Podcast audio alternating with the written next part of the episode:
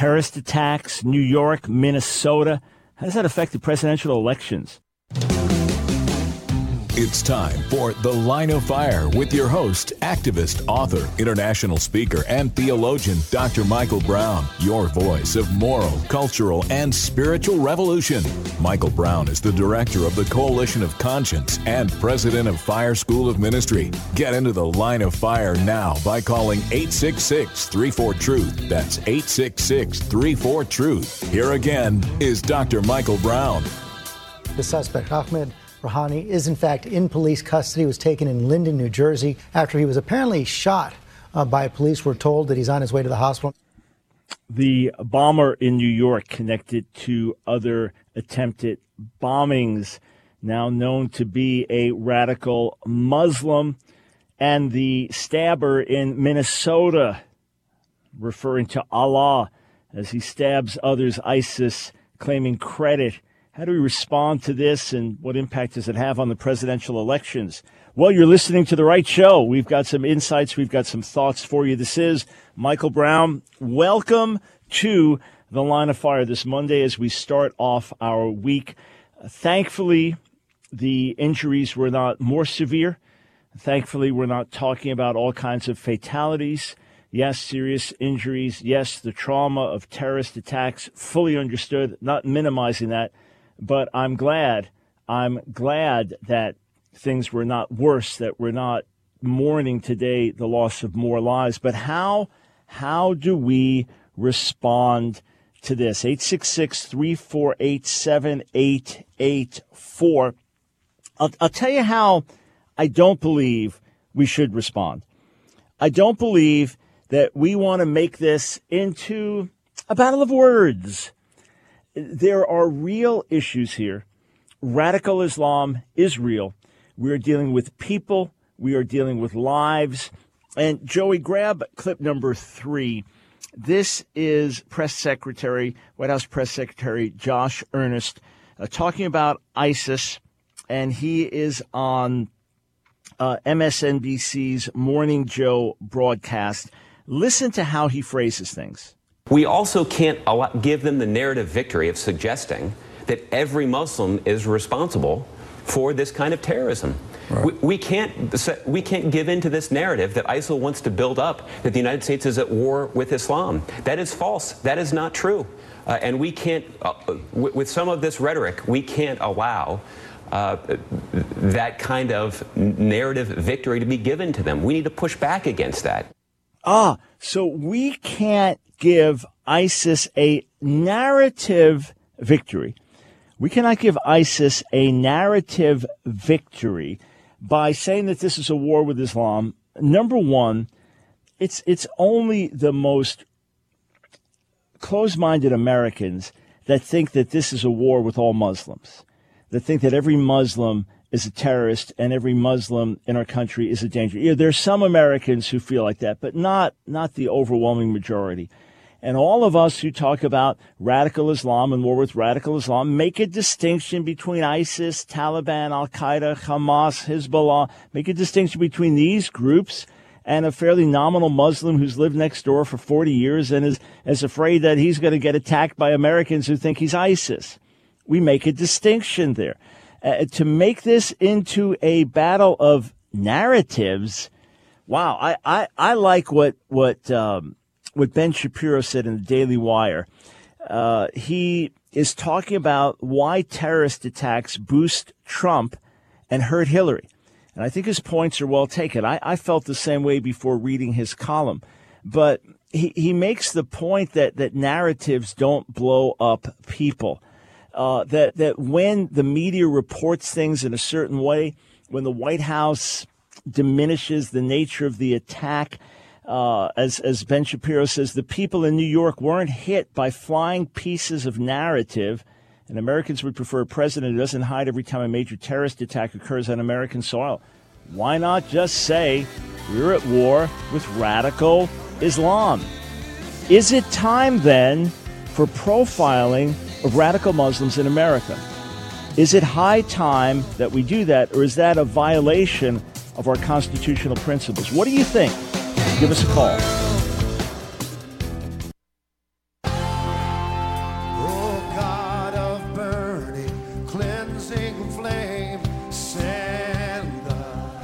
It's The Line of Fire with your host, Dr. Michael Brown. Get into The Line of Fire now by calling 866 34 Truth. Here again is Dr. Michael Brown. They started in a small area, now they're in 28 countries, and I listened to Obama say well, we're winning the war. We're not winning the war, they're winning the war. We're trying to be so politically correct in our country, mm-hmm. and this is only going to get worse. This isn't going to get better.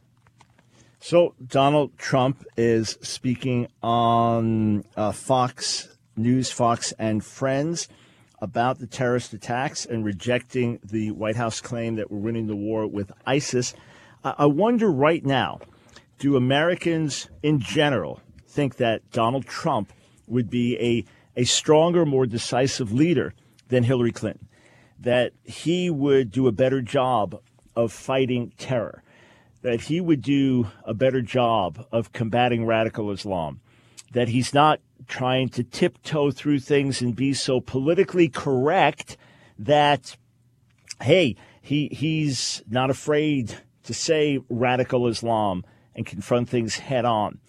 Or would Americans think you don't want someone like him? He's a hothead. He's too divisive. What he says incites further animosity towards America. You don't know when he's going to pull the trigger. We may not like Hillary Clinton that much, but at least she's experienced. She's been around. She's not going to do something rash. We need someone who's got more diplomatic experience like Hillary Clinton. Where do you land on this? 866 348 7884. Uh, the three reasons from the article I mentioned a moment ago on the Daily Wire by Ben Shapiro three reasons why he says the terrorist attacks boost Trump and hurt Hillary. First, the media. He said that, that after news of the terrorist wave broke, the media immediately left on the most important issue, Donald Trump calling it a bombing half an hour after the bombing. He's obviously being sarcastic. Now, did you follow the CNN coverage? This, this was really distressing. Hillary Clinton is interviewed on her plane at night, and she's asked about this. She immediately references the bombings in her first sentence. She references the bombings, plural. Then they quote Donald Trump, who referenced a bomb. And was it right for him to speak about a bomb? Isn't he jumping to conclusions? You don't know. I mean, it could have just been some other explosion for some other reason. And after, after all, New York Mayor Bill de Blasio said, look, we, we, you know, we, these are intentional acts, but we have no way to connect it to terrorism right now, was denying it as, as things were getting more and more clear that these were absolutely terrorist related. And it ends up being Ahmad Khan Rahami, 28 year old naturalized citizen from Afghanistan, in a shootout with police, who's now captured and tied in with the bomb here in New York and in New Jersey. Uh, so Hillary Clinton says then yeah, questions whether bombs should have been said. It doesn't use the exact word, but you have to be careful before you say anything. Well, she had just she had just used the word bombings plural, and and CNN played this. It was actually Jake Tapper. Was he unaware of what she said and just went with the clip they gave? In point of fact, they played Donald Trump's reference to bomb uh, and, and Hillary Clinton critiquing that and left out that she had used the same word initially. So, I mean, the, the, the weakness of the media here and the bias of the media here, you got to be kidding me. And, and, and then, second reason why terrorist attacks boost Trump, according to, to Ben Shapiro, is, is that uh, the, the way the Democrats handle things. Again, Mayor de Blasio not wanting to say it was a terrorist attack, and Josh Earnest referring to it as a, as a narrative battle, and President Obama being slow to weigh in on things.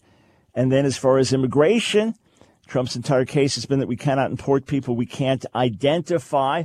So could we have known more? Could we have known more about this man if we had stricter immigration policies?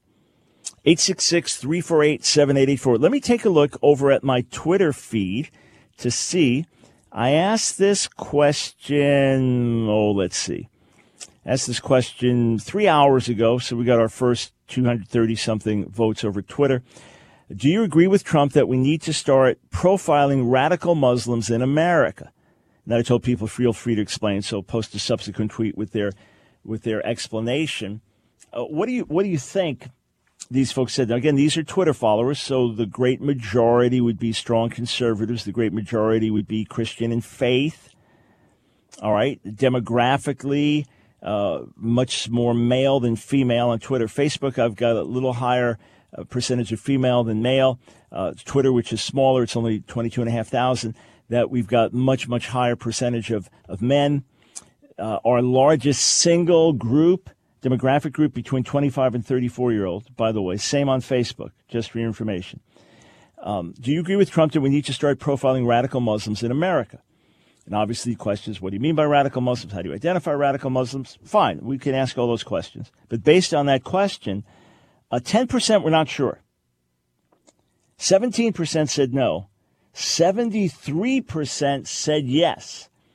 Is that a is that a violation of our constitutional principles or is that just good security? Good security. I 866-348-7884. Uh, I'll go to the phone shortly.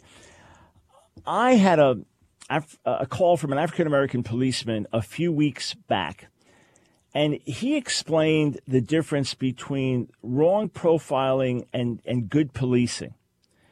He said, for example, if you are in a certain neighborhood, right? Maybe it's an all black neighborhood, and a white guy comes driving in at 2:30 in the morning, gets out of his car, runs up into an apartment, runs back out with a little package in his pocket, gets back in his car. What are you thinking? Drug deal? Could be a drug deal. So you are now profiling. You're saying, okay, this is a good kind of profiling, good policing.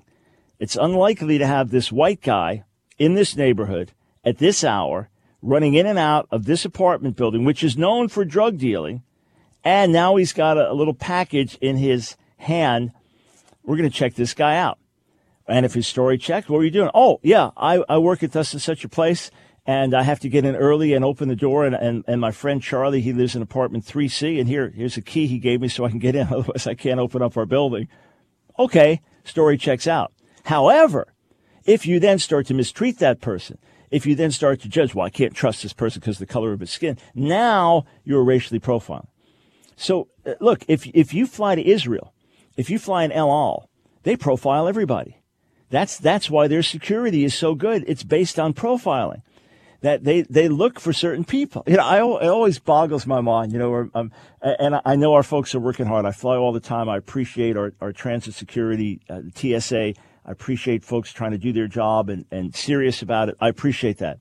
Absolutely do. And maybe they have certain reasons and protocols, but I always, I always wonder, you know, here you got some 89 year old woman in a wheelchair. Because in a wheelchair, she can't go through normal security they're checking her out extra carefully. It's like, that is probably not the person you need to check out carefully. But again, they must have their protocols and reasons.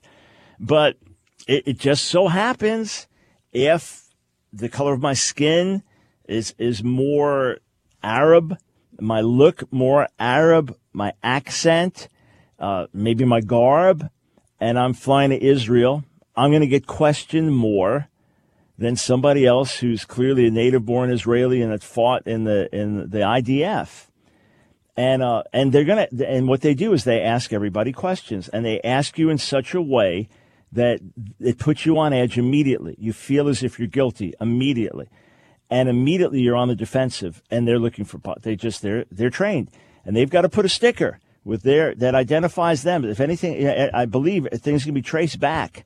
If you find out what happened with this passenger, this or that, you there's a high level of responsibility. And I remember years back, uh, now by God's grace, with, with radical weight loss and greater health, I don't need to use a breathing machine. I used to uh, have severe sleep apnea and would have to travel with a CPAP machine, breathing machine, and use it at home. And uh, there are some flights, overseas flights, where I, I, could use it if I was in business class or something. I just put blanket over my head and put this, you know, this thing on my nose, and it would help me to breathe better and sleep better. And so I, I, or, or wherever I was flying, even if I was going to use it, I didn't like to put it in checked luggage because it was fragile. So I would carry it with me on the plane. And uh, they wouldn't let me do it once going into uh, traveling from Israel home. They said, we just, we don't feel good about it. I said, but here, you plug it in. I said, yeah, we don't feel good about it. I said, it's fragile. They said, no, no, we're going to wrap it for you. they put, I mean, they wrapped it with all this, you know, this special material to cover it so I'd feel secure about it, but they would not let me take it on. I had to go and to check luggage. And that's, well, what am I going to do? It's that they know that every single day there are people that want to kill them and destroy them. But the question is, how can we do this w- without hurting other people? I mean, we know with the police, that you may have a higher rate of crime, say with black Americans than, than another part of the population, but then other black Americans get wrongly profiled and, and their rights are now infringed on and, and they're hurt. And so how do you do this without hurting all Muslims in America? These are questions to ask. But do we need to open our eyes more? Yes, of course. 866 34 Truth. We'll come back to your calls.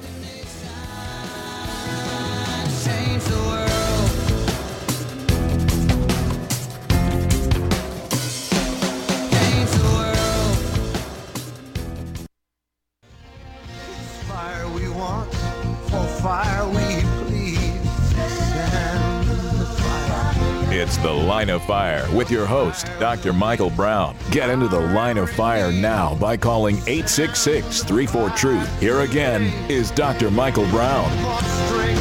We are in a war. They have declared war on us. Yes, that is General Michael Flynn, interviewed on Fox and Friends. And he's talking, obviously, about radical Muslims. So, what about racial profiling? Or profiling of radical Muslims, good thing, bad thing? And how does this affect the presidential elections? 866 Truth. About to go to your calls, but here's part of the challenge of profiling radical Muslims. Uh, here's some New Jersey residents. They're talking ab- about uh, Ahmad Rahami, uh, again, naturalized U.S. citizen from Afghanistan, lived in Elizabeth, New Jersey, and the suspect in the recent bombings, New York, New Jersey. Clip number nine. I come in here about once every week or two just to get something to eat. He's always in there. He's a very friendly guy. It's, that's what's so scary. They never seem out of the ordinary. They're just Americanized. You would have never knew anything. Hmm. One more clip again. Someone else talking about this man. Clip number ten. They just seem like regular people. Like I, I was I went with, to school with one of the kids that lives in there, mm-hmm. and like they're I was friends with him. He's cool. Like it's not like I didn't expect anything like like this to be. I mean, I'm pretty sure it's just not the whole family. It's just probably that one that one guy that doing all of this. Yes. So how do we protect our American way of life, liberty, freedom? How do we protect that? While also protecting American people, others living in our country. Uh, how do you know who the radicals are? Is it that obvious? How do you find the right person to profile and and not hurt the wrong person? And, and at what cost do we do this profiling? These are important questions to ask. 866 34 Truth. We start with Reverend Jackson in Vauxhall, New Jersey. Thank you for calling the line of fire. Yes a couple of quick things. I think Donald Trump will make an excellent, excellent president, and he has as much experience as anybody else. Obama's never been to the wall. Either have Hillary Clinton been in the wall. So everybody learns as they go along. But I trust him to do, do, a good job. I believe he'll do a good job. And everybody's trying to kill him every time he turn on the radio. How are we going to stop Donald Trump? Well, Hillary Clinton says, go open the balls and let everybody come here. That's wrong. Every time somebody fights somebody, put a bag on their shoulder, blame the United States. The United States can't house everybody in the world. You help them in their country. Send money to help them in their country. I go with that whole 100%. Help them in their country. But mm-hmm. you cannot house everybody in the United States. And people born here can't get on welfare because you go in the welfare office, you got hundreds of people down there. They never put a dime in this country getting welfare, and they talk about uh, the budget and all this stuff. How you go? How you gonna do that when you're bringing people in the country, sending jobs out? That's all I want to say. God bless. All right. Thank you for weighing in, sir. I appreciate it. 866 348 7884. Uh, let's go to Nancy in Queens, New York. Thanks for calling the line of fire. Uh, hello, Dr. Brown. How are you? Doing well. Thank um, you.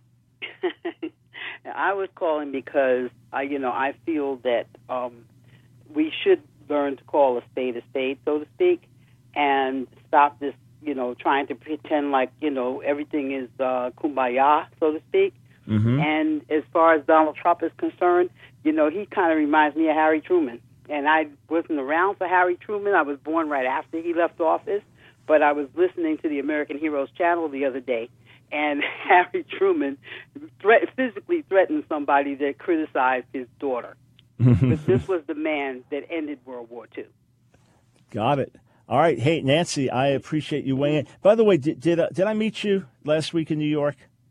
No, you didn't. Ah, I didn't okay. know I was aware. Yeah, that's all right. No, no, that's fine. There was a, another Nancy from the area I met. Okay. God bless you, and thank you for weighing in. Yeah, Joey, did you ever hear of that Truman incident? I, I had never heard of that. That's interesting. Uh, but I, I could believe it. 866 348 7884. Uh, In Jersey City, no. You know, that's good because I didn't know how to pronounce that name either. All right. Uh, Fredericksburg, Virginia. Let's go to John. Thank you, sir, for calling the line of fire. How you doing, D man? I'm doing well. Thank you. Um, yeah, we all extremely blessed, no doubt. But you know, this thing, the whole thing about uh, profiling, um, there's a simple answer to that, and we've been talking about it. If you see something, say something. Mm-hmm. You know, um, we can't turn a blind eye to something that we see going on that's, you know, questionable. And I think if we do that, then that that's going to be the greatest thing that we can do. And I guess I do think Donald Trump would be a better president than Hillary Clinton. Got it. All right. Hey, John, thank you for weighing in. See something, say something. Again, the questions are what if you think you see something you really don't? Well, then it comes to nothing. Well, what if it leads to the wrong person being investigated? Well, you could say, but if there's nothing there, no smoke, no fire, right? Anyway, these are questions we're going to have to ask and discuss. Uh, let's go to Robert in Elizabeth, New Jersey. Thank you for calling the line of fire. Yeah, uh, what exactly uh, are the guidelines that the police use when they uh, take someone off the street? About a month ago, when it was 100 degrees, I uh, stopped and uh, rested for a little while in the shade of a tree. And then uh, the, the police showed up uh, and asked me questions like, uh, where are you going? Well, who, who's president? Uh, what's the date today? Uh, who's the president running against? And one other trick question. And um, because I answered that the wrong way, they said, look, we're going to have to call the Linden paramedics and uh, have you taken to the hospital. And I said, no, no, no, no, I don't want to go to the hospital. No, no, no. They, against my will, made escorted me to the ambulance and made me go to the hospital. So, so they thought that What you were the- you were you were faint, something something like that. No, no, no, no. Because uh, I I was um, uh, I was in full control of my faculties, and I even said, "Listen, it's a hundred degrees." At four four weeks ago, it was a hundred degrees, and I said, "I'm I'm groggy from the heat. What what what's the problem?" No, but I'm saying they thought uh, they thought that you were impaired somehow because you couldn't answer these basic questions. Because of I which, could no no I I, uh, I could answer every one of them that they put in all the trick questions too. And what I'm saying uh, is, doctor, is that uh, they wanted to take me uh, off the street for something. I don't know what it was, but um, but you weren't you weren't being racially you, you weren't being racially profiled though, right? You you weren't. In, in- other words, and, and I've, I got a break, so I'm I'm sorry, Robert, I, I can't get the rest of the discussion. It's not like, and I'm just basing this on your accent. I'm assuming that you're not, say, an Asian American. I'm assuming you're not uh, a Middle Eastern American. I'm assuming you're not a black American. If I'm wrong on any of that, I, I apologize.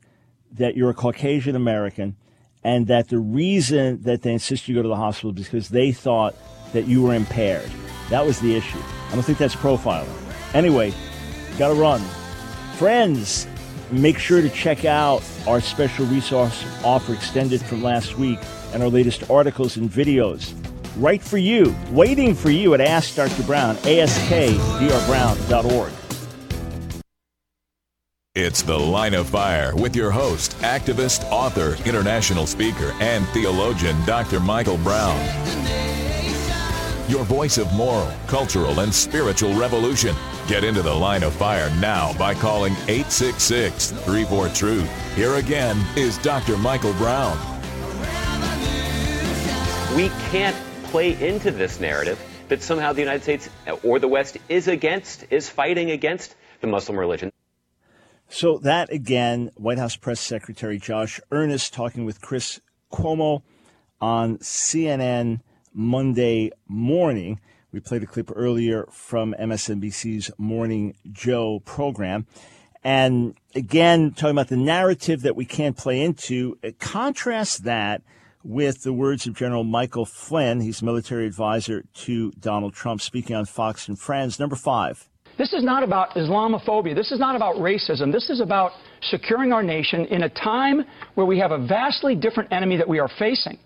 And we have to be very serious about this. And for anybody to kid themselves about what it is that these guys believe and how they believe and what they're doing globally, globally. I mean, this is this is in many, many countries right now, and we can beat them, but we have to we have to decide that this is an enemy first, and sure. and, and we're being accused of all sorts of name. You know, all sorts of name calling. Yeah, name the enemy, identify the enemy, and combat the enemy. The enemy is not Islam in general. The enemy is not all Muslims. The enemy is radical Islam in its varied forms, many of which are hostile to one another. Remember, everything produces after its own kind. When you have something that is radical and violent like this, it will turn radical and violent against itself. And when President Obama has refused to name it radical Islam and Hillary Clinton has refused to, I mean, they may at a certain point utter the words, but to say why they're not going to use the words, to me, it's self defeating strategy.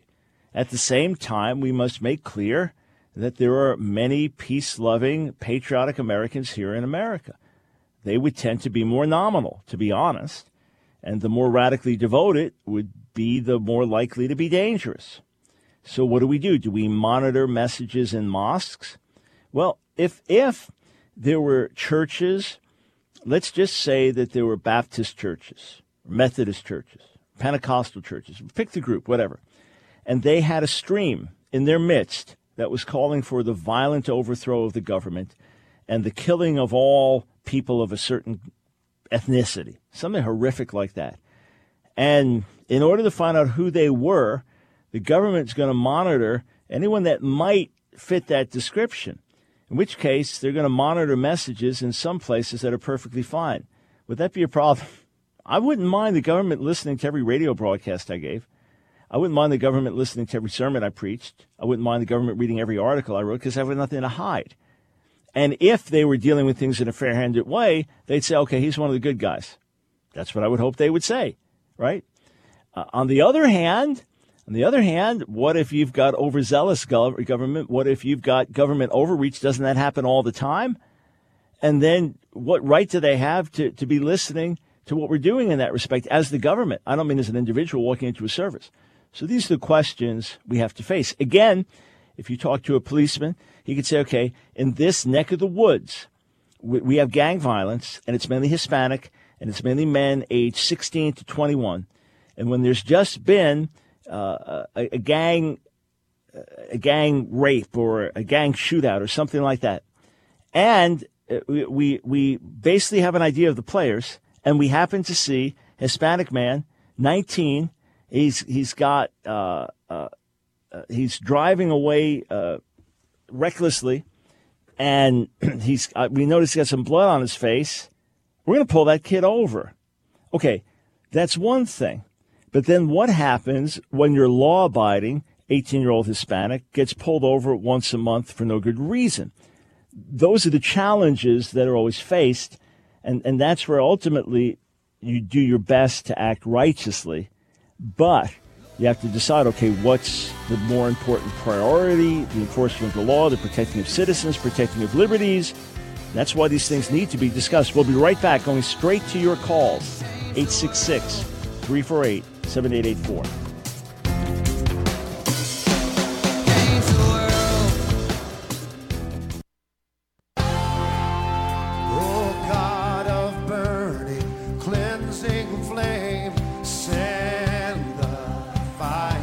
It's The Line of Fire with your host, Dr. Michael Brown, your voice of moral, cultural, and spiritual revolution. Here again is Dr. Michael Brown.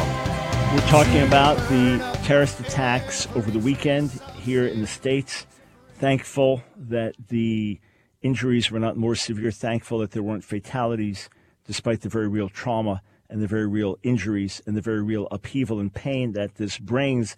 How do we respond to this? And how does this affect the presidential elections? This is Michael Brown, your voice of moral sanity and spiritual clarity.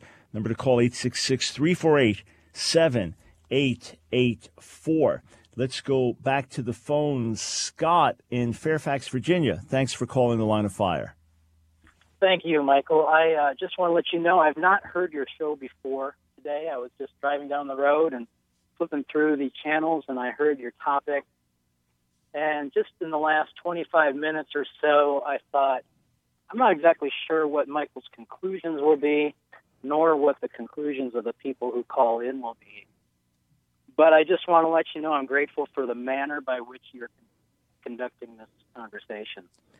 Well, I just think that we we lack a spirit of nuance and of listening to one another. And I just want to let you know I appreciate how you're doing it. Yeah, well, well, thank you, and, and welcome to the broadcast. If you go to the website, thelineoffire.org, you'll find archives of all of our past broadcasts. And if you just click on the digital library on any subject of interest, you'll find an abundance of materials, articles, videos, radio shows. But Scott, I appreciate your nuanced call about the spirit of nuance because, look, there are things that we dogmatically hold to black and white, right and wrong, hills that we die on. But there's so many issues where we just get caught up in a partisan political spirit. We talk past each other. We don't talk constructively. And I don't even know that in the course of a broadcast, we're going to come to clear conclusions as much as have more to think about because these are complex issues. They, they really are. And mm-hmm. if, if it was a simple push a button solution, we would have pushed the button quite a while ago. And and what I found, Scott, is is when we talk about issues, say raci- racially divisive issues, when we start airing them out, we learn from each other because we each live in different worlds and have different perspectives and fill in one another's blind spots. So that's the key thing. If we'll listen to each other with open hearts and minds and then think honestly and think critically and think prayerfully, we'll come to solid conclusions. Well, thank you. Keep up the good work. Yep. Thank you, Scott. I appreciate it. 866 348 7884. We go to Sandra in Manhattan. Thanks for calling. Hey, how are you, brother? Doing well. Listen, it's like, you know, the radical. It's not just Muslims, it's American people that are radical. I was riding on the number two train going downtown and this guy was radical, and he looked American, and he was going outrageous with the conductor and everybody on the train. And for him not to let his face be shown, he covered his mouth and he covered his eyes. You know? Now, how, how do you how do you find radical uh, as opposed to just weirdo or crazy guy? No, he was talking crazy. I'm not saying he was talking crazy, but you can tell he was like telling the conductor, and he told me, I said, I can't speak. He told me not to speak. He said, Did I give you orders to speak? all right, me? so all right, so so uh, we we agree though. We agree that you got weirdos and crazies of Right. all kinds. And by the way, I, of course you have you have native born Americans who are radical extremists. They may be radical white supremacists. They may be radical radical black supremacists. They may be radical whoever or whatever. And yeah, they're dangerous. And uh, you know, wh- whoever they are, we need to be on the lookout for them for sure. The, the question is, you know, how do we how do we know what we're looking for? You know, when when the police We don't. Right, right. Like you said earlier on the radio, that the Hispanics, the people that speak Spanish, they look like they're Muslims too. Yeah. Uh, Do oh, you right. understand that? Because of the the the way the facial is Right, right, skin color. Right there, I, I have friends of mine that when they go to Mexico, everyone thinks they're Mexican. When they go to, to the Middle East, everyone thinks they're Arab. when they have a certain, they have a certain skin color. Yeah. So the question is, uh, and and the, the issue is that we need to to look for the right things. In other words, everybody understands. The question is not you just look for somebody dressed a certain way, or you just look for someone with a certain accent. There has to be more than that. And I don't know if you remember this. Uh, you're in Manhattan, but in the aftermath of the 9/11 terrorist attacks, that that there was a, a Sikh, an Indian Sikh, who was killed because people were outraged with Muslims and, and thought he was a Muslim. No, this is a different religion. Sikhs don't look like Muslims. They, they wear a turban. They, they have a full beard. Muslims will, will, will normally not have the, or commonly not have the mustache, uh, very commonly, but, but they don't look the same. Sikhs don't cut their hair, and they're Indians. And if you see a, an Indian Muslim, you can tell the difference between an Indian Muslim and an Indian Sikh easily. But people thought, oh, he's one of these bad guys, and kill them. So yeah, we've got to be very careful that we don't inflame things. And thank you, thank you for the call. Look, Nancy and I were talking about about Donald Trump today, and she wanted to go on record. She wanted to go on record. So I said, "Honey, I'll, I'll quote you on the air." That when I have said, look, I've been a, a, strong critic of Donald Trump earlier in the campaign and said if he won the, the, the Republican nomination, then we'd evaluate because I certainly couldn't vote for Hillary Clinton. But while we had other alternatives, I, I felt that there were other alternatives far better than Donald Trump but I, I felt that he's listening to godly counsel and they're, they're having a positive, uh, different people are having a positive impact on his life. And he seems to be listening while I still have grave concerns about his character and what he would actually do if elected. And Nancy said to me, You're being too positive. You're being too positive. He's dangerous. He's, he's a narcissist and, and uh, he'll do what he needs to do to be elected. And just raising these concerns. Now she's not a she's not a fan of Hillary Clinton either. So I I understand that there are concerns that with with candidate Trump's rhetoric, it incites all types of hatred against different people. Uh, it is not nuanced, because of which uh, innocent people can get caught in the crossfire, and, and America can only provoke one's enemies. Obviously, I understand that side of things, but to me, it's very important that people are rightly identified for who they are. And in fact, I want to go back to the phones. I've got a, a, clip from Donald Trump, Hillary Clinton. I just want to play these and contrast them for you. So you are now officially appraised of, appraised, apprised. You are officially informed of Nancy's viewpoint that she wanted you to hear.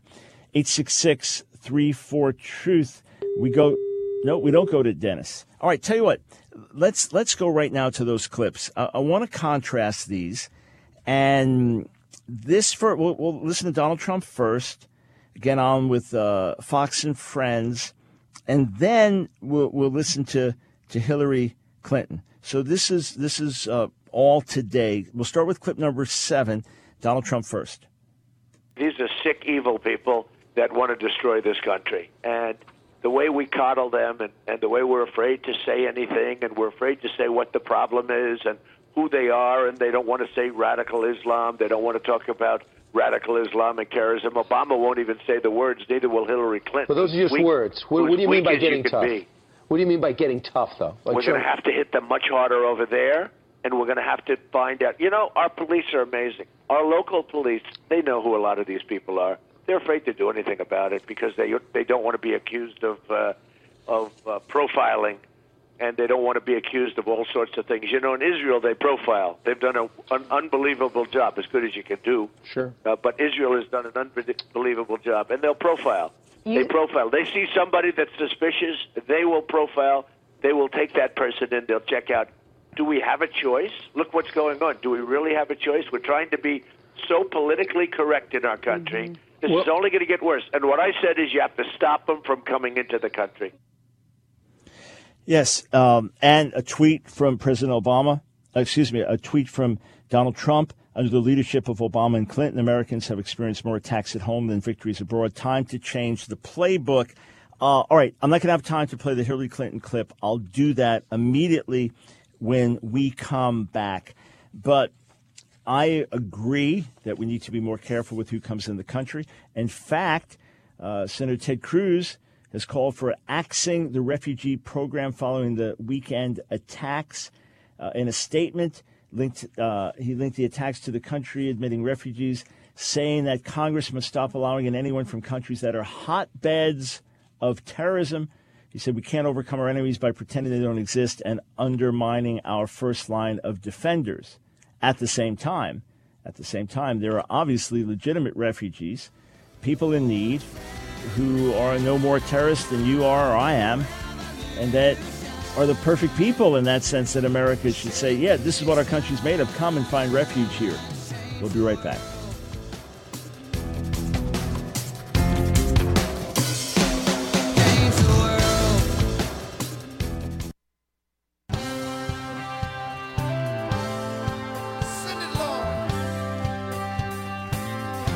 It's The Line of Fire with your host, Dr. Michael Brown. Get into the line of fire now by calling 866 34 Truth. Here again is Dr. Michael Brown. Thank you so much for joining us on the broadcast. Let's just listen to Hillary Clinton. Joey, go ahead and play that clip as she tells us not to be distracted by Donald Trump's rhetoric. We know that a lot of the rhetoric we've heard from Donald Trump has been seized on by terrorists, in particular ISIS, uh, because they are looking to make this into a war against Islam. Rather than a war against jihadists, violent terrorists, people who number in the maybe tens of thousands, not the tens of millions, they want to use that to recruit more fighters to their cause by turning it into a religious conflict. That's why I've been very clear. We're going after the bad guys and we're going to get them, but we're not going to go after an entire religion and give ISIS exactly what it's wanting in order for them to enhance their position. You know, ISIS is at war with Islam. I, I, I, totally disagree with that comment from Hillary Clinton.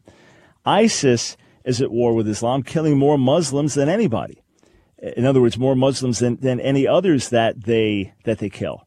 Okay, uh, so let's let's just be realistic here, and and understand that ISIS is not trying to get the West to have war with Islam in general.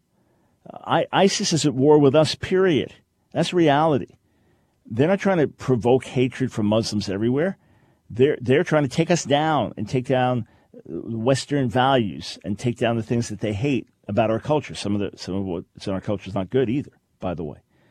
That's that's the issue, and and attack those that stand with Israel and attack Israel. Th- those are the issues at hand, and I don't hear Donald Trump saying it's a war with Muslims, but with radical Islam. Uh, yeah, he could be more nuanced at times, but I think what he's saying here, we, we understand the point. It's not all Muslims, it's radical Muslims. How do you identify them? Those are the questions.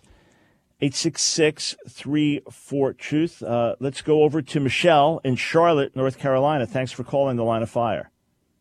Hi, Dr. Michael. Thank you for taking my call. Yeah. I had an interesting conversation probably about a half an hour ago. I just left work. I'm a small business owner and was ringing up a couple at the register, an older couple, probably, you know, 65, 70 years old. They've seen a lot of life in the United States, and and so they've known it in more uh, you know different days than what we're seeing here, and it just concerns me on how our conversation went in that they made it clear to me they have some Muslim friends, and uh, they said, you know, there's no such uh, there's this Sharia law. There's no such thing as Sharia law. They're just, you know, this is all getting blown out of out of the water. And and I just I questioned them on that and I and I I found myself you know getting obviously upset because I felt like they're just these blinders are on. Yeah. And I'm so concerned about how Americans seem to not be able to discern and have good judgment about yeah I agree with you. The radical Muslims are who we have to be careful. That's who we're trying to get. But the problem is, um, just like one of your ladies said earlier, we don't know who they are. But when they're practicing the Muslim faith, which talks about killing uh, people who don't agree with them, and you know that's who ISIS wants to take down. Obviously, is Yeah. everybody who doesn't agree with them. Yeah, and, So and yeah, my and- question is, how Yeah, do we enlighten these people that you know? How do we enlighten our neighbors and our friends that you know you got to have more of a radar out, and you've got to able be able Yeah. to foresee some of this stuff going on. Yeah, it's it's information, and Michelle, that's the problem: getting people to actually listen and process the information. That is the big challenge. Can we get people to sit down long enough to watch a video, to read an article, uh, and and to just say, okay, uh, what what do Muslims believe? What's in the Quran? What's taught in the Quran? And the conclusion would be that the Muslim friends that most of these people have would be quite nominal, uh, just like a Christian that goes to church on Christmas and Easter. And for a baptism or a communion service, and they think that's what it means to follow Jesus, and they haven't even read a page of the New Testament in their lives. That's how it is with nominal Muslims. So we have to say, okay, here's what these radical Muslims believe. Here's what Muhammad taught. Here's how they interpret it. Here's how they live. And then when you see someone that's part of a mosque that's a very serious mosque and may have a number of people from certain countries and the leaders have certain known viewpoints, then you watch that more carefully. It just would be common sense. Hey, thank you for calling in. It can be frustrating. I understand. We do our best to educate right on the air every day, five days a week. We go to Rafi in Boston, Massachusetts. Thanks for calling the line of fire. Hi, Dr. Brown. Uh, I listen to you all the time, and I, know, I'm glad I'm, uh, I'm on. But Thank anyway, you. I want to, I want to touch this one uh, thing about how we know who they are. As long as the Muslims are hitting us, it doesn't matter whether they're American Muslim or they just moved from another country. I was born in Lebanon. I moved here uh, 13 years old. I'm 55 years old. I love this country. This is my country. I would never do anything to hurt this country. But you don't have to be radicalized to hurt America. We see what happened to that guy in uh, Florida shooting. Yeah. He was an American. All of a sudden, he decides he wants to hurt America. For some reason, they don't like us. So as long as that's happening, they're all, for me, they're all suspects. It's like a murder case.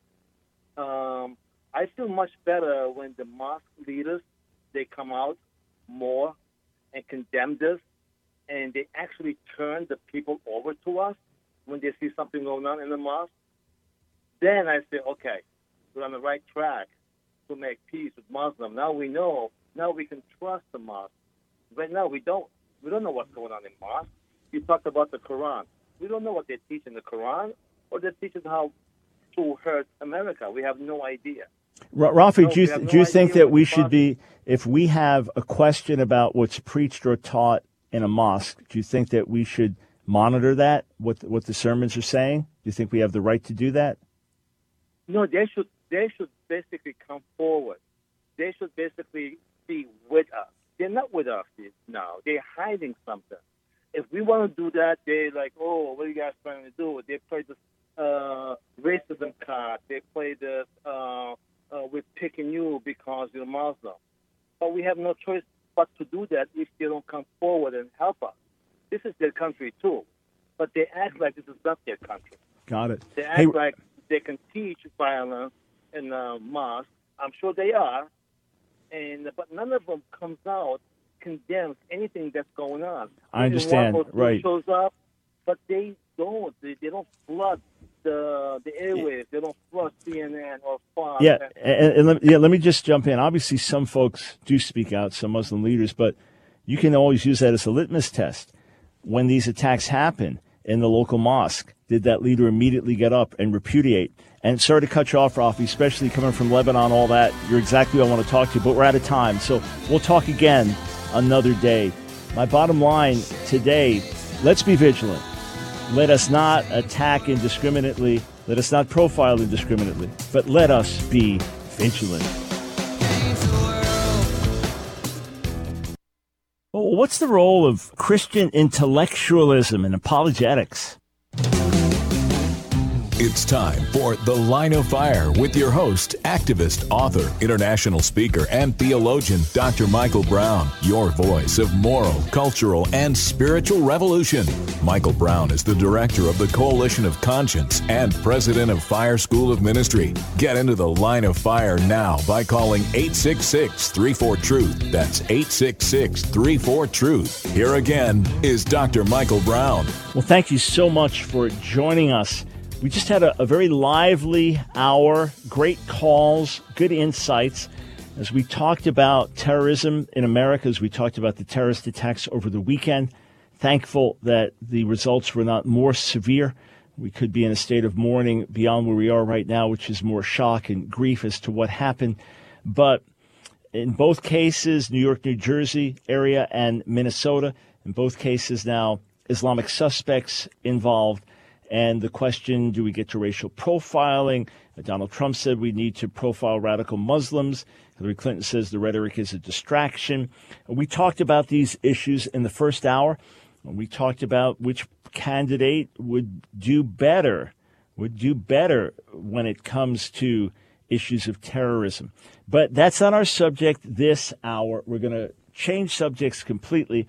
I think you're going to be edified, blessed. You say, oh, but I wanted to hear that first hour. Well, there's no fear because within a few hours of the show, our team has turned the broadcast around, put it online, and it's available for you to listen to free. Yeah, not just today's show, but every show. And that's because of the help of you, our listeners, those that support us on a monthly basis financially and help us with one time gifts.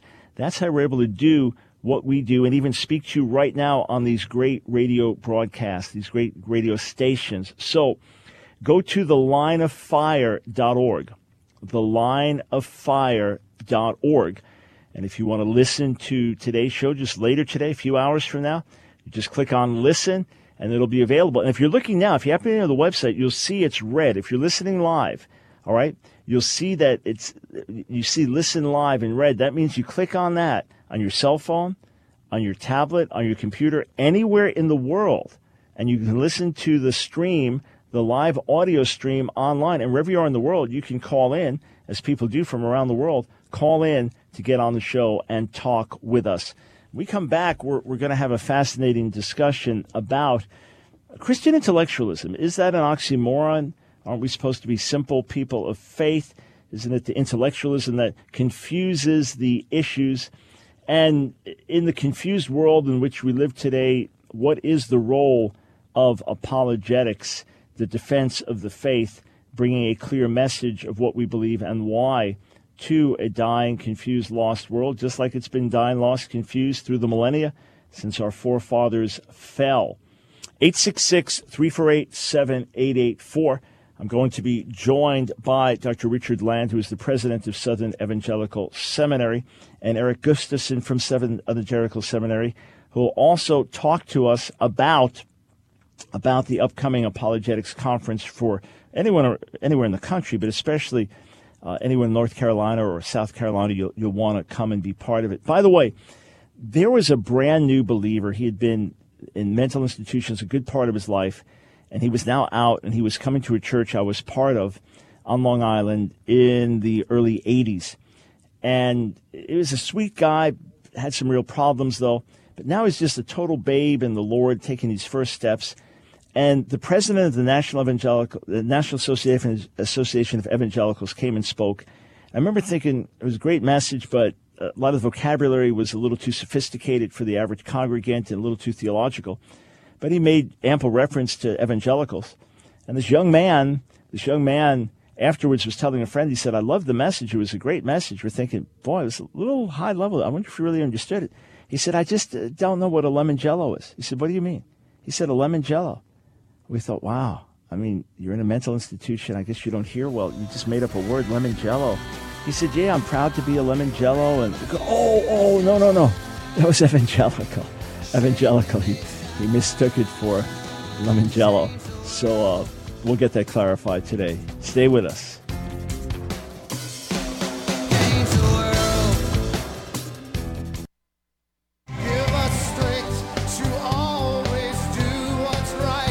It's The Line of Fire with your host, Dr. Michael Brown, your voice of moral, cultural, and spiritual revolution. Here again is Dr. Michael Brown. Thanks so much for joining us today on The Line of Fire. This is Michael Brown, your voice of moral sanity and spiritual clarity. Sitting in the studio with two very special guests Dr. Richard Land of Southern Baptist fame, uh, graduate of Oxford University, and now the, president of Southern Evangelical Seminary, leading Christian thinker, author, radio host, and Eric Gustafson. Uh, he of multi hats, but today we'll focus on his hat as director of special events because of the upcoming apologetics conference, the the wonderful, large, edifying, exciting, informative annual apologetics conference that's just become a, an event, an event not to be missed. It, it's coming up just in a few weeks, so we'll talk about that. Uh, Dr. Land, Eric, welcome back to the Line of Fire. Thank you. It's good Thank to be you. with you. Great, great to have you guys. So, uh, just before we, we talk about the, role of Christians, Christian intellectuals in society, where we fit, and apologetics and all of that, let's just talk presidential politics for a minute. Dr. Land, you've never been shy to give out your opinion, and you have recently said some very strong things in favor of Donald Trump. And- well, actually, I've said very strong things in disfavor of Hillary Clinton. Okay, go ahead. Yeah, no, I um, look, you know, it, it- just in the just to be as transparent as possible. Donald Trump was my 18th choice out of 17 people running in the Democrat in the Republican primaries. He was my last choice. Uh, but in a general election with Hillary Clinton, um, to me, this is a classic case of, at the very least, the lesser evil versus the greater evil. And, um, you know, Donald Trump is a flawed person, one of the more flawed characters to actually be nominated for president. But compared to Hillary Clinton, he's uh, eligible for sainthood. Um, somebody asked me the other day, they said, well, Dr. Land, what, under what circumstances would you vote for Hillary Clinton? And I said, well, I might consider it if she were running against Lucifer or the Antichrist Uh-huh. uh, or the false prophet. Other Mhm. than that, I don't see any circumstance in which I would vote for Hillary Clinton. I think Donald Trump um, will do some things we like. He'll do a lot of things we don't like. Hillary Clinton will do nothing we like, and she'll she'll be our sworn enemy. All right. She, she will she will be the sworn enemy of people of traditional faith. What do you think of President Obama's comments that the only reason the election looks to be close is because America is so sexist and doesn't want to elect a woman? Uh, it's just typical elitism on the part of Obama. Obama's elitist. Um, Hillary's an elitist. Uh, you heard it coming right out of her mouth when she said, you know, half of Trump's voters are these this basket of deplorables, and then she she accuses anyone who disagrees with her basically of being a xenophobe or a bigot or a racist or a sexist.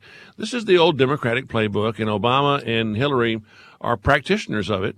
Um, you know, the only reason, you know, they, they used the same thing when he ran for president. If you didn't vote for him, you were a racist. Right. Well, actually, the only thing I liked about him was that he was an African American. Right. I mean, it, was- it was the only bonus. The only thing on the plus side was he was an African American. I thought it said something very good about us as a country that we elected an African American. Look, I've said many times if Mrs. Thatcher wanted to immigrate to the United States when, when she was in her prime, uh, I would have been one of the people helping to change the Constitution so that Margaret Thatcher could have been president of the United States. I have no problem with a woman president. I just have a problem with this woman. Got it. Ex- exactly.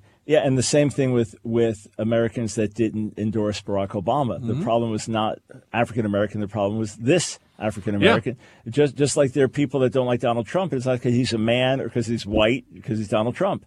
So yeah, and, I have an article I just wrote today. Will come out uh, later today or tomorrow about recent comments by the president, where he also said over the weekend to African Americans they need to vote for him, or otherwise it's a person uh, vote for Hillary Clinton. Otherwise, it's a personal insult. So Mhm. once again, we divide over sex and race, whereas that's not the issue here. Well, but that's the Alinsky playbook. Yeah. If you read, if you want to understand uh, Barack Obama and you want to understand Hillary Clinton, you understand first of all they're elitists, um, and secondly um, they're running. Just read Rules for Radicals. It won't take you long. It's not a very long book, um, but Who- who's that dedicated to, by the it's way? It's dedicated to Lucifer. Um, let's see, how's it go? Um, the first rebel who was at least rewarded with his own kingdom, Lucifer. Um, Alinsky says you divide and conquer. You divide your enemies. Um, any any means justifies the end. I mean, you know, it's it's it's an amoral book. But uh, Hillary Clinton became an acolyte of Alinsky's when she was in high school, wrote her bachelor's thesis at Wellesley on Alinsky, and Obama taught rules for radicals as a community organizer in Chicago. So I mean, you know, they're playing the Alinsky playbook. Yeah, divide and, and conquer, not unite, but divide. And for the for the layman listener that's not familiar with certain political or societal terms, how would you define elitist? Someone who looks down on people um, who are the bedrock of the country. Um, you know, uh, when um, Obama said, you know, these are people who cling to their guns and their Bibles. Mm-hmm. You know, um, people who live mostly on the coasts, and look look down on middle America, uh, think that we're ignorant, think that we, um, um, if we disagree with them and their utopian and socialist ideas, then of course we have to. It has to be racist. It has to be bigotry. It's like um, Martin Castro, the head of the U.S. Civil Rights Commission, who just wrote a, a, a report in which he said, religious liberty is will have no uh, will have no cachet whatsoever until it quits being a mask for bigotry against homosexuals and transgender people and um, uh, anyone who's uh, you know that the people have religious convictions about, like you know we have a problem with gay marriage that that has to be bigotry. Mm-hmm. Uh, it's just it's it's um, elitists are people who. Um, largely, and I can say this because I went to Princeton, uh, largely people who went to, to, Ivy League private schools, often went to prep schools before that. Um, you know, I thought Donald Trump had an excellent point. You know, if they're so concerned about gun control, then Hillary ought to turn in her, her, her security people ought to go unarmed. You know, it's easy for her to say we need to out, outlaw all the guns. She's, she has had a, an armed security detail for 30 years. Mm-hmm. You know, what danger is she in? Um, they live in gated communities often. They're wealthy. You know, uh, Obama says um, that he believes in public schools, but his children went to schools that cost fifty thousand dollars a year. Um, at least Jimmy Carter sent his kids to the schools in Washington. He, he sent Amy to the public schools in Washington. I don't think he was a very good parent for doing that, but he certainly was not hypocritical. Mm. I remember when Al Gore was nominated for president, his daughter got up and said, "My parents believe in public schools. We we've always believed in public schools." Al Gore never went to a public school. Tipper Gore never went to a public school, and none of Gore's kids ever went to a public school. Mm. So what would they know about public schools? George W. Bush's children went to the public high school in Austin, but not Al Gore's children the Gores are elitists. It's an, and it's, it's really not a socioeconomic thing. It's an attitude thing. I mean, George W. Bush was born into the establishment, but he's not an elitist. He appreciates and he understands and he respects the average common folk who pay their taxes, obey the law, serve their country, um, the policemen, the firemen who make this country work. All right, so let's let's just play off of that for one moment and ask this question when we read the Gospels, when we when we read the writings of Paul, obviously there's depth, there's mm-hmm. brilliance, but then there's simplicity of message, and and God hides the things from the wise, reveals them to, to the little mm-hmm. children, and the, the preaching the cross is foolishness to those who perish, and we don't speak by the wisdom of this world. We understand that, but is there any way that we have become so obscurantist in our thinking, so overly simplistic in our thinking, that that we give the world ample grounds to attack us because many times we're not thinking Christians? Oh, I think that's sometimes true, but I think mostly that's a stereotype mm-hmm. and it's a caricature. For instance, um, I grew up in a denomination that believes that the Bible is the inerrant, infallible Word of God. At least most of the people in the in the denomination believe it. Southern Baptist. But when I went to seminary, uh, a Southern Baptist seminary, I found that um, my view of Scripture was being caricatured as a di- the dictation theory. Mm. And um, I went to speak as a as a quote conservative representative at one of our seminaries in a debate, and afterwards I had some of the students accost me, and they said, "Well, Dr. Land, you're not really a fundamentalist." I said, and they said, because you you don't believe in the dictation theory. I said, let me tell you something. I've been going to Southern Baptist churches since I was three years old. I've never met anyone who believes in the dictation theory of inspiration. Me- now, meaning that that God that dictated that God dictated every word. That's right, Just wrote down. Like I said I've heard right. about them from liberals, but I've right. never met one. I've never met one either. I said, you know, I said I believe in Petrine theology and and Johannine theology and Pauline theology. They just don't disagree with each other. Right. So they're each the the light is shining through That's the right. prism. I found I found over and over and over again when we come to the questions about the veracity of Scripture, or whether Jesus is the Son of God, or the resurrection, or any of these important questions, it is not a question of scholarship, and it's not a question of intellect.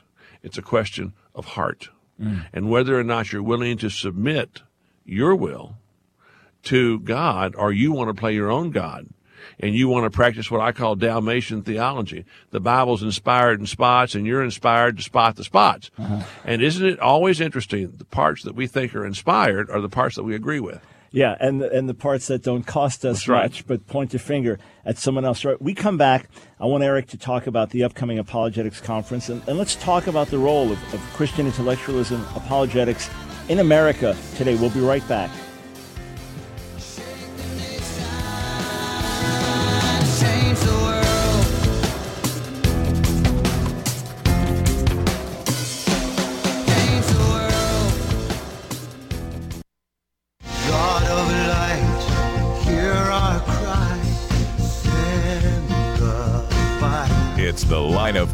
With your host, Dr. Michael Brown, your voice of moral, cultural, and spiritual revolution. Here again is Dr. Michael Brown.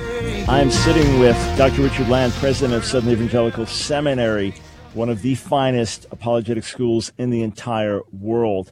I've, I've had the privilege of teaching there. I have friends that teach there. I've had grads from our ministry school have gone there, and every single one thrilled with every class and every professor without fail. And sitting with Eric Gustafson, among other things, he is the director of special events. So, Eric, give our listeners details on the upcoming apologetics conference. There's still time for folks to get in.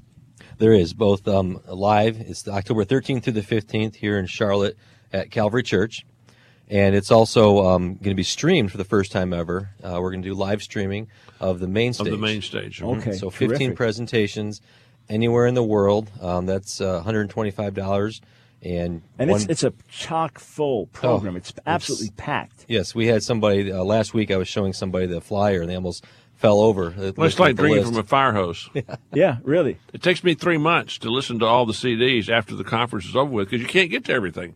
You got three things going. It's like a three ring circus. Well, it's about hundred presentations. Incredible. Um, every every year we do that. We do that on purpose, and we also um, it's accessible for the layperson without a doubt. But it is something that stretches you. We don't want it to be. We don't ever want to hear somebody say you've gone to one or two events uh, of the national conference, then you've heard what you're going to hear. We always want to be able to uh, offer more. Who who are some of the, the speakers?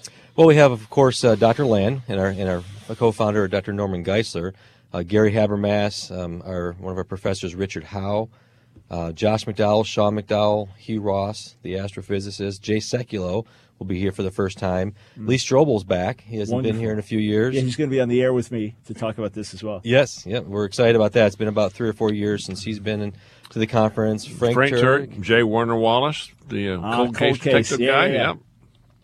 And then um, obviously several of our SES professors and uh, graduates. All right, so the dates again. October 13th, 14th, and 15th, with the 13th being for women only. Ah, okay. Thursday night. All right. Thursday, uh, half the day. Half a day. And so- then Friday and Saturday is co ed. And and where do folks uh, come for, for these conferences? Where do they come from? Uh, We already have 10 countries that have signed up. Typically, Mm-hmm. 10 to 15 different countries will come each year, and uh, north of 40 states represented physically. And then, of course, with the streaming, we're hoping that we open up even more. Tremendous, tremendous. Yeah, and, and I I never get around to maybe one Mm-hmm. of what I planned because I end up talking to this one Mhm. and then in over here and then over at this book Well, table. I'm glad to know that happens then- to you too because it happens Oh, yeah. to me. I'm going. Well, I'll I'll listen to it on on on DVD or I'll just watch it. Oh, oh yeah, yeah. Even just walking around, just at the table, I'll start talking to a representative from a ministry, and next thing we're engaged in the resources. So, ses.edu. Go there to find out more. So we have a lot of homeschoolers whose parents come and bring them. Um, Yeah. One of my one of my favorite memories of last year's conference is we had one of our professors speaking on the problem of evil, and I looked out on the front row, and there was a father with two daughters, maybe fifteen and thirteen. They're all three taking furious notes. You know. Yeah, and, and you know, let, us just talk about that for a moment. The importance of quote your average believer, by which I mean someone who's not a specialist in this subject or that Mhm. subject. I've specialized in Jewish objections to Jesus. Someone else has specialized in, in creation, evolution, evolution issues. Someone else philosophy. Okay, but most of us aren't specialized in a particular area at an advanced level. I- I'm I'm very poor in science. I can give a great several minute presentation on why there must be a creator, and the moment you probe me, I have I, I'm Mhm. done because I'm uh, that's not my field. Uh, but I know that there's John Lennox, and I know that there's William Lane Craig or there's Hugh Ross, and that's good enough for me. It, it, that's going to strengthen me just in my daily walk with God and in my confidence in Mhm. being a witness. Even if I don't have the answer, say, hey, well, this Mhm. website, this guy, You're this gal, she you're absolutely right. Hugh Ross, for instance, just got a new book out um, on uh, the privileged planet. The- the Improbable Planet. The improbable Yeah. planet. Yeah. I mean, you know, and, and it's just, but you you know it's there, and you know you can go to it, and it's just you know it just hammers the evolution. It's just, I mean, it takes so much more faith to believe in evolution. Just like John Sanford, the geneticist, Yeah. who came and spoke last year. He'll be here this year, too. And, and this is going to be here this year, and it shows through research that uh, genetic entropy, that and if genetic entropy is true, then uh, Darwinian evolution is impossible. Define that for us. Well, genetic the, entropy. the gene pool is going down. It's like the second law of thermodynamics. It's the law of entropy. The gene pool is is is, is going down, not up. We're not Mm-hmm. evolving upward. We're evolving downward. In other words, there are more stupid people. There there are more people who have handicaps and who have uh, challenges physically and mentally. Uh, every generation is going down, not up. Now, if that's true, and his science shows that it is true in the human genome, then you can't evolve the way Darwin said we evolved. Hmm. It's not possible. Right. We, we'd be going from super genius to Neanderthal. That's right. Back to We're, we're going back the other back way. Back to fish, back to amoeba. Which is counter Well, if every- we all end up amoebas, then we'll know Darwin Which was is right. it, well, some people may have already made it, uh, um, but it, it, it's it's exactly the opposite of what of what Darwin argued. So even if someone goes to the conference, they're and they can't absorb everything, they'll leave encouraged because wow, that guy, he's brilliant. He studied here. He's and he answered my mm-hmm. questions. So if I get hit with more questions, I don't have to. I'll, I'll look into them. But Yeah, I and don't think about how, challenged how think how important that is to college students. Yes, they go they go through a Christian high school and and they're not challenged, or they go to a public school, and they go to a, you go to Duke or they go to UNC Chapel Hill, and they get you know atheists and agnostics in class that are challenging their belief in the Bible. It's critically important that they know there are answers and they know where to go to get answers. Yeah, and I did a debate with Professor Bart Ehrman. Uh, we did at Ohio State a few years ago. Does the Bible provide an Mhm. adequate answer to the problem of suffering? At a packed house, live stream, a great event. Afterwards, an older Christian couple came up to me, probably closer to my age, and they said, if you had only been here mm. when our daughter was in school, mm. she'd probably still be in the faith. Uh, probably an exaggerated statement. And there No. are obviously other strong Christians around that just didn't know about him. But they were saying if someone who was compassionate and mm-hmm. articulate and educated addressed these issues head on, she wouldn't have gone through the crisis she went through. It is really critical. It is. It is absolutely. And we're not doing an adequate enough job of preparing our, our children. That's why we put together. We have a dual a dual credit um, for uh, three courses, four courses um, that we. To me, it's like it's like inoculating them against going to college and being drifted, drift, uh, being attacked and taken away from the faith. The first course is a three-hour course on Introduction to Apologetics with Dr. Mm. Norm Geisler Mm. that they can take for high school credit and for elective credit in college. Then we have one on that I do on the ethical issues of the day, like you know, what is a human being? Why is abortion wrong? Why is euthanasia wrong? And then I have a third. We have a third one on um, world religions. You know, here's what Buddhism believes, and here's why it's wrong. Here's what Islam believes, and here's why it's wrong. And then we have a course on Christian doctrine. What does the Christian faith believe by subject matter? What does the Bible say about the Bible? What does the Bible say about man? What does the Bible say about God? What does the Bible say about sin? What does the Bible say about ultimate destiny? Uh, and, and so we teach a mini course in Christian doctrine and theology. So if they take those those uh, courses in high school, then when they go off to UNC Chapel Hill, they're at least somewhat inoculated against people like Bart Ehrman. Yeah, and, and they're going to have a lot more depth of information to address the talking points. You can find out more. Maybe you're a homeschooler. You just heard that apologetics.edu. That's where you go to find out more and to find out about the Apologetics Conference coming in less than a month.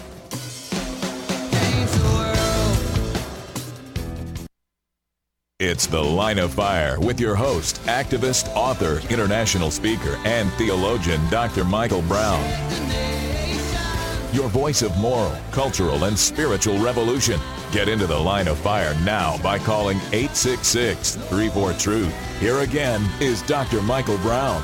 Oh, this this is good news. This is good news. I, went after Princeton University, the alma mater of Dr. Richard Land, who's sitting in studio with me, president of Southern Evangelical Seminary. He's also a graduate of, of Oxford University, and uh, I went after Princeton because they put out guidelines. They wanted to get rid of the word man. You know, man up, man hours, and things like that. So instead, it would be person. You got to person up.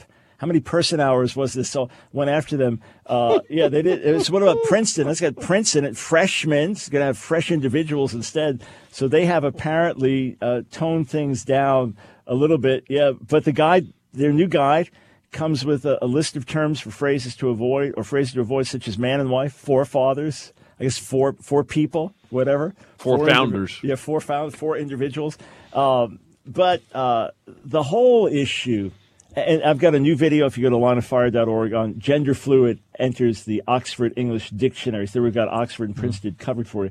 Dr. Land, this whole fad now on college campuses to have safe spaces where you can go and you won't be mm. offended and there won't be microaggressions. It's a microaggression, sir, if I say to you, let's go out and play golf because you might be poor and you're Mhm. unable to play golf. Mm. If I say to a female faculty member, that's a beautiful new dress. Ah, now I'm sexist. I'm not recognizing your talents and gifts.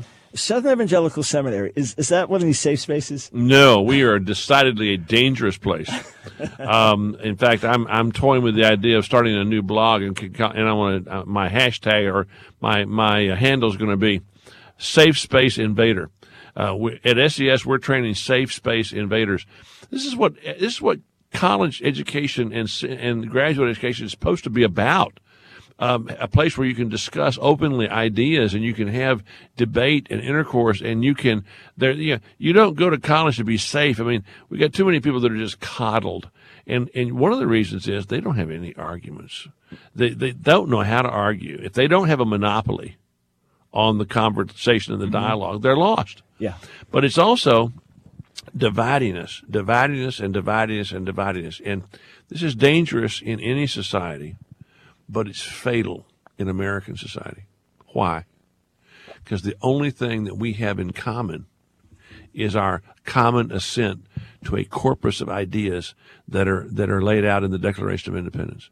We don't have our ethnicity to put us together.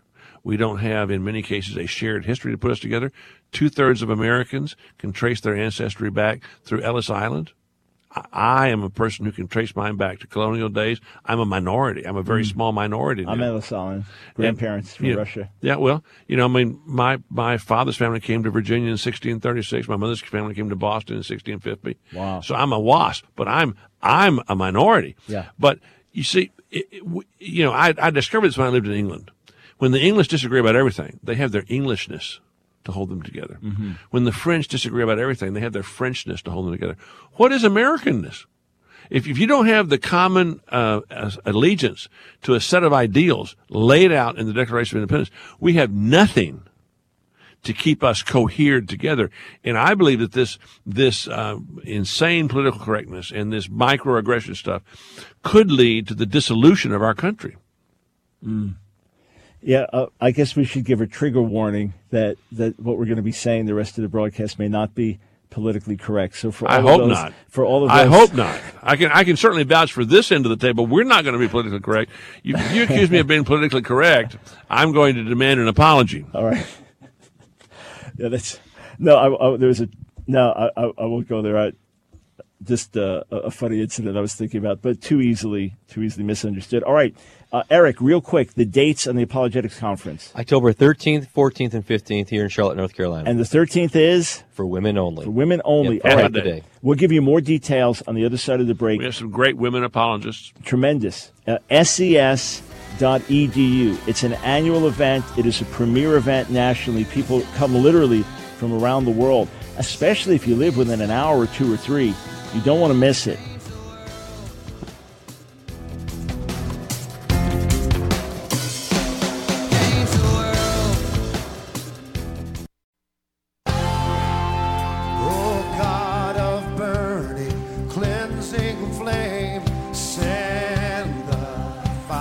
It's the Line of Fire with your host, Dr. Michael Brown. Get into the Line of Fire now by calling 866 34 Truth. Here again is Dr. Michael Brown. I want to take a few minutes to talk about the role of apologetics, the defense of the faith, Christian advanced study, intellectualism.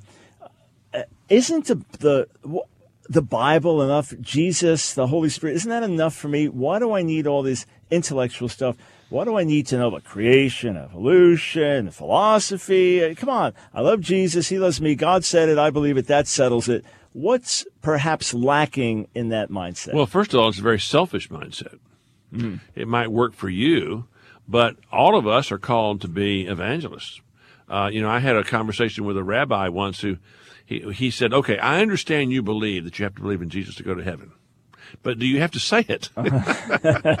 he said, "It's so offensive to us." And I said, "Look, if the price of respecting your faith is to deny my faith, the price is too high." Hmm. My faith has a great commission in it. Yeah. So we're all called to go out and to share the gospel and to make disciples and to be salt and light. In order to do that, you have to be conversant with the issues in the culture. You have to be ready to defend the faith. Peter says, be always ready to defend the faith, give a reasonable explanation, apologia, for the hope that lies within you, and to do it with a sweet spirit, but to do it. Right. And so, um, you know, uh, I- ignorance is not a spiritual virtue.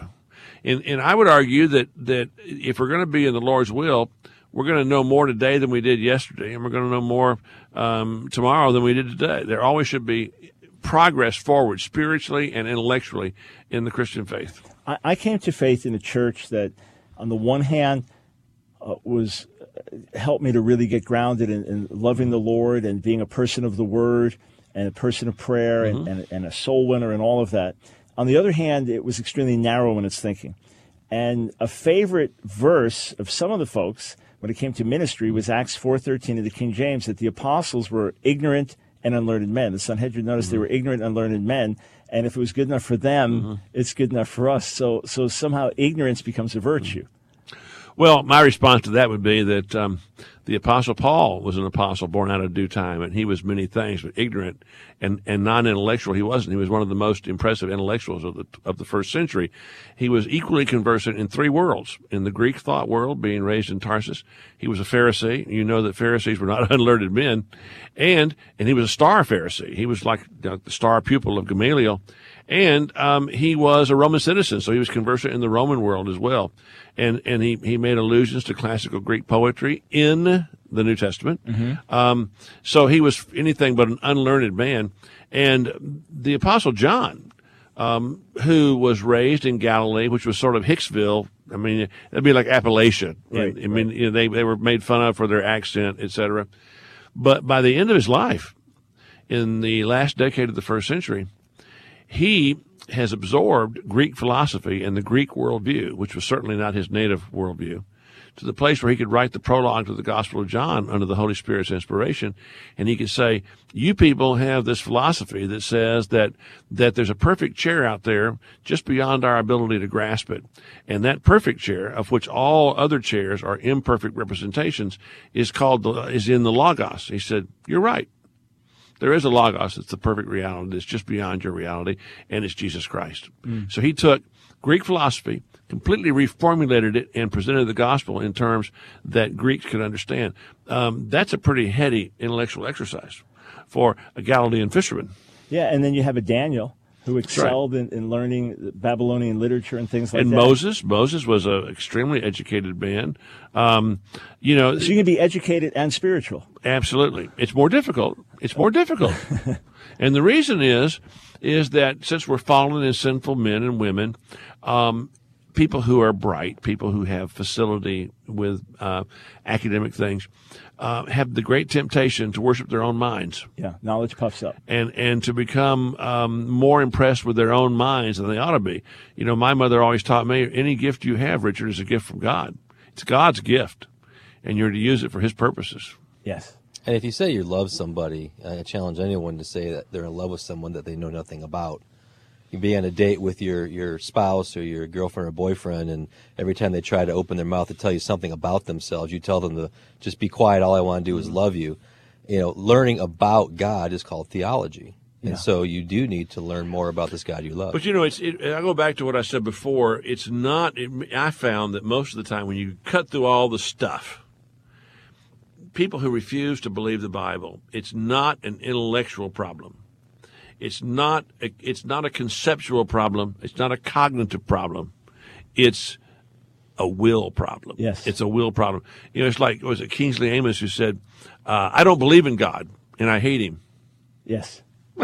You know, That's what it says it all. Yeah. I don't believe in God, but I hate Him. Yeah, the, and some of the new atheists, that's where it's been characterized. There is Yeah. no God, uh, but I hate him. I want to get close enough to him to slap him in the face, but I don't believe he's there. I remember in, in college taking a biblical archaeology class at a secular college, and there was another student, uh, zealous Christian, so we were witnessing to the professor, a woman, and she looked at us and said, I'm not yet ready to get off the throne of my heart. We thought, okay, at least she understands. Yeah, At least she understands. Absolutely. I mean, you know, that's. I mean, one of the things. I mean, I talked to Carl Henry about this when he was still alive, and he said, "Oh, he said you're so right." He said, "My whole life," he said, "people assume that this is a question of cognition. It's not. It's a question of volition." hmm Yeah. And, you know, even when it comes to the Bible's enough, which, of course, ultimately, if there's only one book you could read, you read the Bible, period. We understand that. But you and I and, and Eric, we, we've, we've studied Scripture for, for, for decades. And, and on the one hand, it's simple, it speaks to us. We get alone with God, take out the word in time of need, time of loss, and God's word speaks to us. But when you read through the whole Bible, there are a lot of questions that come up and a lot of issues that come up. And if you're going to turn your mind off, you're not going to understand what God communicated. That's right. So at this apologetics conference, again, October 13th through 15th, uh, Southern Evangelical Seminary, go to ses.edu, and it, it's for everything you get. It's a super low price. I don't know how you managed to bring all the speakers in, honestly. Well, Uh, uh, we, you know, we we we uh, donations help to subsidize it. We try to keep it affordable so people can come. So it's pretty affordable, but you know, it's um, it's a challenge. Yeah, I, I mean, but the roster is always there. People coming from around the country, locally. Uh, the the the thirteenth for women only. Let Let's talk about that because often you might think of equipping women uh, dealing with issues in the home and marriage and family and. But female apologists, well, women need to be apologists just as much as men. They live in this world as well. So, Eric, what's going to happen on the 13th? Well, this was born out of, um, w- for years, we've been doing w- women apologetics conferences sort of on their own. Mhm. And it dealt with a lot of those issues. It's, it's twofold. It's women doing apologetics, just standard classical apologetics. And then there's apologetics to women are about gender issues. So what is Ah. femininity? What is masculinity? What about gender roles? And so defending traditional values along those lines. So it's a little bit of all of that. And uh, a couple of years or a couple months ago, if you remember, uh, Christianity Today did a, a cover story on women in apologetics. And um, that sort of gave us the uh, the idea of merging it into the ma- national conference. It's it's reached its its prime. We've been doing it for years. It looks like it's it's ready for prime time. So we're making it the first day of the apologetics conference, and it features our one of the women in that um, article actually is one of our PhD students, and uh, she'll be there. Of course, all of our uh, existing students and graduates who have been there for years, um, talking on all these issues. And you know, it's um, first of all, uh, women are different than men. That's a God. sex. That's a sexist, racist, Well- biased, xenophobic, homophobic, Islamophobic statement. And it also happens to be true. um, men and women, you know, there's scientific evidence. Look, the scientific evidence is that men and women are different is overwhelming. And, and, As is the and- and they, anecdotal evidence. they deny it. They deny it um, by being they're bigoted against science. Uh, my most famous classmate so far, and I guess nobody's going to overtake him in the few years we have left, was John Stossel. And John, you know, used to be very liberal, very liberal. Now he's a he's a libertarian. And um, he said what got him started was he said, you know, I started reporting on the differences between men and women. He said, you know, I, my wife and I bought into all this stuff. And we wouldn't let uh, our sons play with, with warlike toys. And we came home from the supermarket, and they were they were sword fighting with cucumbers. Uh-huh. And he said, "This is a crock. This is a whole the whole thing's a crock." And he had a couple of radical feminists say, "You shouldn't report on the differences, even if they're true. You shouldn't report on them." And and so you know, we we have brain scans. Right. that show that if you give men and women the same problem, they'll both solve it, but they'll solve it with different portions of their brain. That that men and women, that women tend to use both sides of their brain simultaneously, and that men use the left side of their brain and the right side of their brain sequentially. Mm. I mean, the evidence is right there. And so, you know, the women, women are going to have a different perspective than, than men. Uh, one that we need to hear, one that's going to give us insight that we don't have otherwise. And they're certainly going to be able to reach women, um, in, to a level that we're not going to be able to. And then you have the cultural issue. Um, the uh, Southern Baptist Convention did a study about 20 years ago that found that about a third of unreached American women had been so lied to and abused and taken advantage of by men that they wouldn't believe anything a man said. Wow. So if they're going to be reached for the gospel, it's going to be a woman that's going to reach them. Extraordinary. We'll be right back with Dr. Richard Land and Eric Gustafson from Southern Evangelical Seminary. Friends, go to ses.edu. Still time to sign up for next month's Apologetics Conference, October 13th to 15th. 13th, women only. Fire we want, for fire we It's The Line of Fire with your host, Dr. Michael Brown. Get into the line of fire now by calling 866 34 Truth. Here again is Dr. Michael Brown. One of the great joys of my life since 1982 has been teaching, training students. Some of them have been older than me, most of them younger than me, especially the older I get. Well, that happens, yeah, as you Yeah. get older. They get they get younger, or they stay the same as coming in as new students. But as you watch over the years, generations of, of grads going out, planting churches, teaching at schools, raising families, going into all facets of the world and making a difference, it's it's an extraordinarily gratifying thing. And uh, I'm blessed to be an adjunct professor at Southern Evangelical Seminary, right in the greater Charlotte, North Carolina area. And you're not going to find a finer apologetic school anywhere. And what I find sitting with Dr. Richard Land and with Eric Gustafson from, from SES, what I find is, is that people really get challenged. Mm-hmm. I mean, they, the, the folks I know that have gone to the classes, they get stretched. When I've taught classes, folks are there to be stretched. Serious, serious workload to throw themselves in, but they, they all have enjoyed mm-hmm. the process. They seem to grow and mm-hmm. thrive and come out stronger, clearer headed, and, and more productive in the kingdom. So, Dr. Land, if someone says, okay, look, I, you don't understand, I can't uproot my family, I'm already doing mm-hmm. ministry here, I, and I, I don't live near Charlotte any, anyway, what can they do? They can get degrees from us. They can get they can finish a bachelor's degree, they can get a master's degree, they can get a doctorate, either a DMin or a PhD, almost completely online.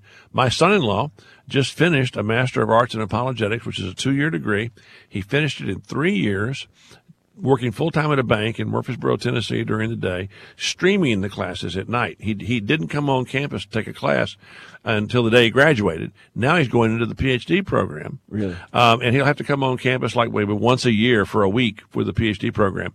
And um, mo- the, the way, where we're different than a lot of schools is that of our students who are taking courses online, uh, over half of them are streaming the classes live, which means my son-in-law, for instance, would sit in his den, turn on his computer, and um, Dr. Geisler would come right into his den on online, and he could ask Dr. Geisler questions. And I've done classes like could, that, And he could hear, and, and he yeah. could hear the other students. The Yep, only yep. thing that they that they can't is they can't see him, which was probably good because he was in cutoffs and, and flip flops most of the time.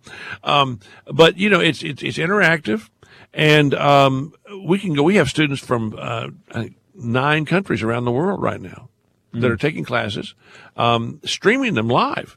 Uh, you know, it really is. I think the way we're going to fulfill the Great Commission is is through the internet. Uh, uh, before it's all said and done, it's really revolutionizing education, and um, we we have our average student is 35 years old in our in our programs, and our average student in our lay institute, which is a non-degree program for people who just want to learn more about apologetics, is is about 45 and uh, some of them get the bug. They start taking classes uh, for non, you know, for lay institute credit, and they say, you know, I think I want to, I want to do a degree in this, and we can convert it for them. Um, so I, I would encourage people to go to ses.edu. We keep it cheap.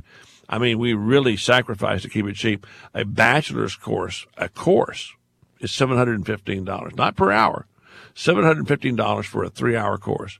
For the master's degree, and that's what's th- over 16, 17 weeks. Yeah. yeah. And, and for a master, for a, a master's, it's $1,000 a course, not mm-hmm. per hour, but a course for three hours. So it's like $333 an hour, and then the the uh, PH the DMin is uh, twelve hundred and fifty dollars. Which so, I mean, it's dirt cheap. I mean, Yeah. we we subsidize it to keep it um, so that anyone who wants to do it can do it.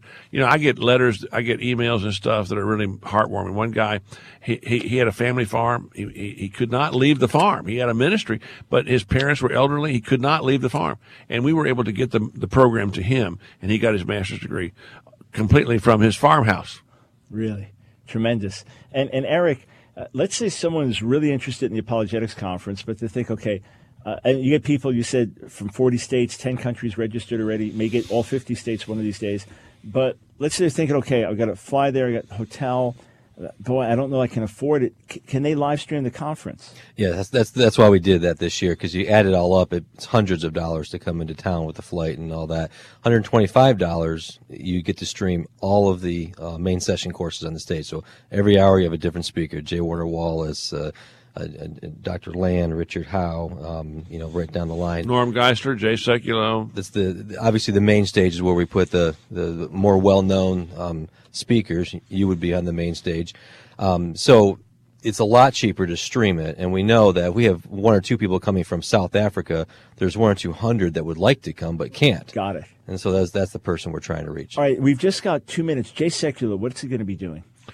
Well, Jay is going to be talking about uh, the state of religious freedom and, and religious liberty and what's at stake, you know, in, in this It's election. mi- mildly important. issue. Yeah, I mean, you know, of course, you know Jay. You know, he's, um, you know, I've never met a completed Jew who wasn't a tiger for Jesus, Uh-huh. and Jay's one of them. I mean, you know, he's uh, great conversion story. He got saved at a Baptist student union at a liberal Baptist school. I said, you know, it's almost enough to make me a Calvinist.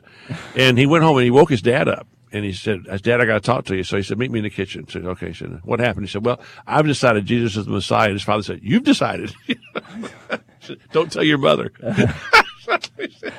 but the Jay is, you know, he's right on the cutting edge of, of religious freedom cases and the challenges to religious freedom, um, and the attempt to weaponize our own government against us. Mm. And um, he's going to be doing that, and I'm going to be doing something brand new. I'm going to do an open forum where people can write down questions and submit them in advance, and and then I'm going to take some from the floor. Anything they want to ask, I'll try to answer it. Wonderful.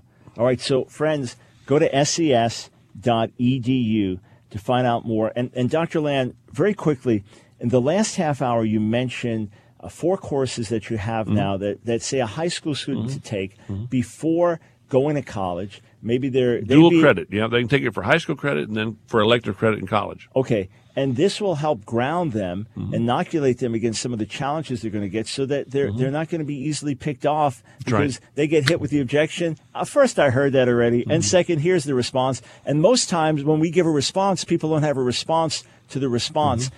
It's a great idea, great, so necessary. And your average parent, a homeschool educator, private Christian school, they're not going to be able to offer something Mm-hmm. like this. Kids in public school, they're not going to get it. Your average local church is not going to have it. So where do they look when they go to ses.edu? Where do they look? Uh, we're about to relaunch the website, but the current website, there's a banner at the top, a big graphic banner, of course, starts out with the conference, Mhm. but it scrolls through and you'll see uh, the dual enrollment uh, come up on there. And if it, if they have trouble, just email us and say, you know, um, tell us how we can find the dual enrollment program. All right, so so And it can be used by public school students and private school students, Right, and and and homeschoolers. And for all those, you're thinking, wow, my kid just started college. Hey, not too late to get them into this, Hmm. or or when they have a break to say, hey, we've got these classes. Let's let's look at them together as, as a family.